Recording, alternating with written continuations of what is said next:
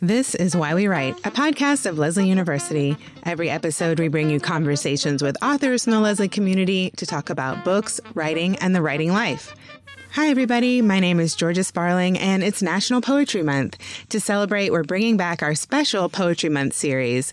Every week in April, I'll welcome one Lesley poet to introduce one of their poems and then read it for us. I hope that these short episodes will introduce you to new poets and help you pause for a moment of literary reflection. The series starts with Robbie Gamble, who graduated from our MFA in Creative Writing program in 2017. Robbie has been published in the American Journal of Poetry, the Atlanta Review, the Literary Poetry Review, among many others. He is the assistant poetry editor for Solstice, a magazine of diverse voices, and the author of A Can of Pinto Beans, which he's going to read from today. Here's Robbie. Hi, my name is Robbie Gamble, and it's really exciting to be here today. I'm, I'm going to read a poem from my uh, recent chapbook called uh, A Can of Pinto Beans. Uh, and this is a project that came out of work I've been doing um, for the last several years prior to COVID. I've been volunteering a few weeks each summer going down to the Arizona Mexico border to work providing medical material aid for migrants who are moving through a, uh, a very dangerous and remote part of the Sonoran Desert on their journeys. And um, uh, my background is I, am I'm a nurse practitioner. I've worked most of my life with homeless folks and people living on the margins, undocumented. And at some point, I um, I turned to poetry, sort of in my in my early 40s, as a way of sort of working out some of the issues and trauma that that I witnessed with, with people. And I, I very much got into sort of writing witness poetry. Issues of social justice. I'm a white, straight, cis male from a you know, privileged background. And, you know, I, I haven't suffered a lot of the trauma that the people I've worked with have been, been a part of. But um, it's, it's been important for me to, to try and talk about that and bring it to the broader world in my, my work. And this chapbook came, came out of that process.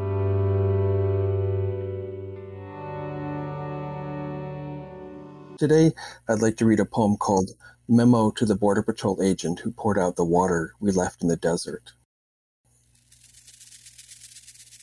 I saw you. I saw you hustle past in your green stripe SUV, casting a huff of dust across our windshield. Ten minutes later, we got to the radio tower, and the gallon jugs we had left for migrants were all poured out, the ground still shiny moist in 115 degrees of parch.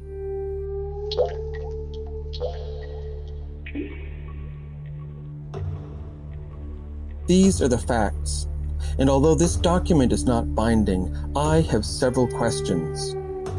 1. Do you understand what thirst is?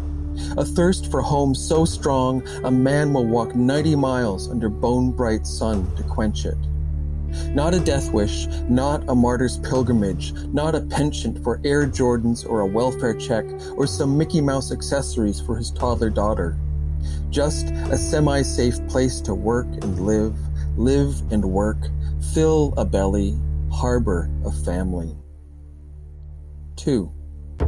What does it profit you to be cruel? Did you thrill to the glug of the jugs heaving their quench into the dust? Were you the kid who ignited ants with a magnifying glass? How cozy is that government issue paycheck in your pocket? 3. And this one is kind of biblical, so listen close. Who is your neighbor? Who? You and I and who else? The passports we both holster are embossed with the self-same spread eagle, clawing at arrows and olive twigs. Such a coveted ticket. But plunk this in your trooper-shaved skull. We are the newcomers on this hemisphere, and the footpaths you patrol have veined these continents for millennia, with no regard for turnstiles, or trade quotas, or zip ties, or drone strikes, or dreams of a wall drawn arbitrarily across the sand.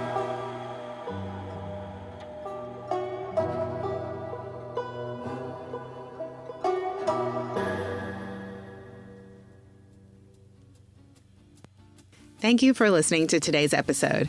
For more information on Robbie, check out our show notes. I've also included a link there for the National Poetry Month series from last year.